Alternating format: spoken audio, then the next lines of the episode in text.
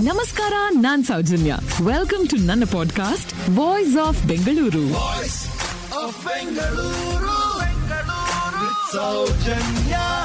ಎರಡು ಬಾರಿ ಹೆಣ್ಣಾದ ಒಬ್ಬ ಗಂಡಿನ ಕಥೆ. ಇದು ವಾಲಿ ಸುಗ್ರೀವನ ಜನನದ ಕಥೆಯೂ ಹೌದು.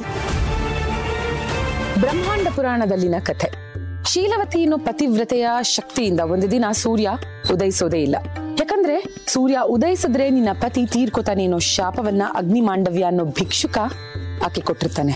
ಉದಯಿಸೋ ಸಮಯ ಬಂದ್ರೂ ಎಚ್ಚರವಾಗದೇ ಇದ್ದಾಗ ಸೂರ್ಯ ಅರುಣ ಏನ್ ಮಾಡ್ತಾನೆ?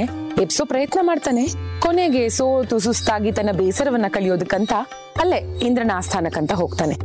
ಅಲ್ಲಿ ಇಂದ್ರ ಏನ್ ಮಾಡ್ತಾ ಇರ್ತಾನೆ? ಆಸ್ಥಾನದ ಒಳಗೆ ಅಪ್ಸರೇರು ಮೇನಕೆ, ತಿಲೋತ್ತಮೆ, ರಂಭೆ, ಊರ್ವಶಿ ಇವರ ನೃತ್ಯವನ್ನ ಆನಂದಿಸ್ತಾ ಇರ್ತಾನೆ. ಅರುಣಾಗೂ ಆಸೆ ಆಗತ್ತೆ. ಒಳಗ್ ಹೋಗಿ ನೃತ್ಯ ನೋಡ್ಬೇಕು ಅಂತ. ಆದ್ರೆ ದ್ವಾರಪಾಲಕರು ಬಿಡೋದಿಲ್ಲ. ಗಂಡಸರಿಗೆ ಪ್ರವೇಶ ಇಲ್ಲ ಅಂತ ಅಂದ್ಬಿಡ್ತಾರೆ. ಅರುಣ ತನಗಿದ್ದಂಥ ಶಕ್ತಿಯಿಂದ ಹೆಣ್ಣಾಗಿ ಬದಲಾಗಿ ಒಳಗ್ ಹೋಗ್ತಾನೆ. ನೃತ್ಯವನ್ನ ಆನಂದಿಸಿ. ಇನ್ನೇನ್ ಆಚೆ ಬರ್ಬೇಕು? ಇಂದ್ರ ಅವನನ್ನ ತಡೆದು ನಿಲ್ಲಿಸಿ.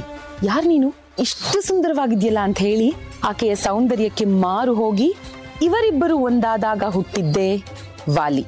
ವಾಲಿಗೆ ಜನ್ಮ ಕೊಟ್ಟ ಮೇಲೆ ಅಯ್ಯೋ ತಡವಾಗಿ ಹೋಯ್ತು. ನನ್ನ ಒಡೆಯ ಕಾಯ್ತಾ ಇರ್ತಾನೆ ಅಂತ ಪುನಃ ಗಂಡಾಗಿ ಅರುಣ ಏನ್ ಮಾಡ್ತಾನೆ? ಸೂರ್ಯನ ಬಳಿ ಹೋಗ್ತಾನೆ. ಸೂರ್ಯ, ಯಾಕೆಷ್ಟು ತಡ? ಯಾಕೆಷ್ಟೊತ್ತು ನನ್ನನ್ನ ಕಾಯಿಸಿದ್ದು? ಅಂತ ಕೋಪ ಮಾಡ್ಕೊಂಡು ಕೇಳಿದಾಗ ನಡೆದಿದ್ದೆಲ್ಲವನ್ನ ಹೇಳ್ತಾನೆ ಅರುಣ.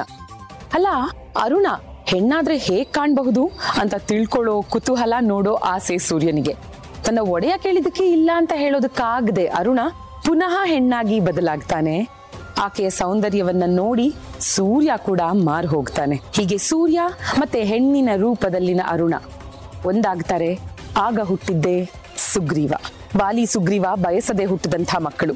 ಹಾಗಾಗಿ ಅವರನ್ನ ಅಹಲ್ಯ ಮತ್ತೆ ಗೌತಮ ಋಷಿಗಳ ಆಶ್ರಮಕ್ಕೆ ಕಳಿಸ್ತಾರೆ.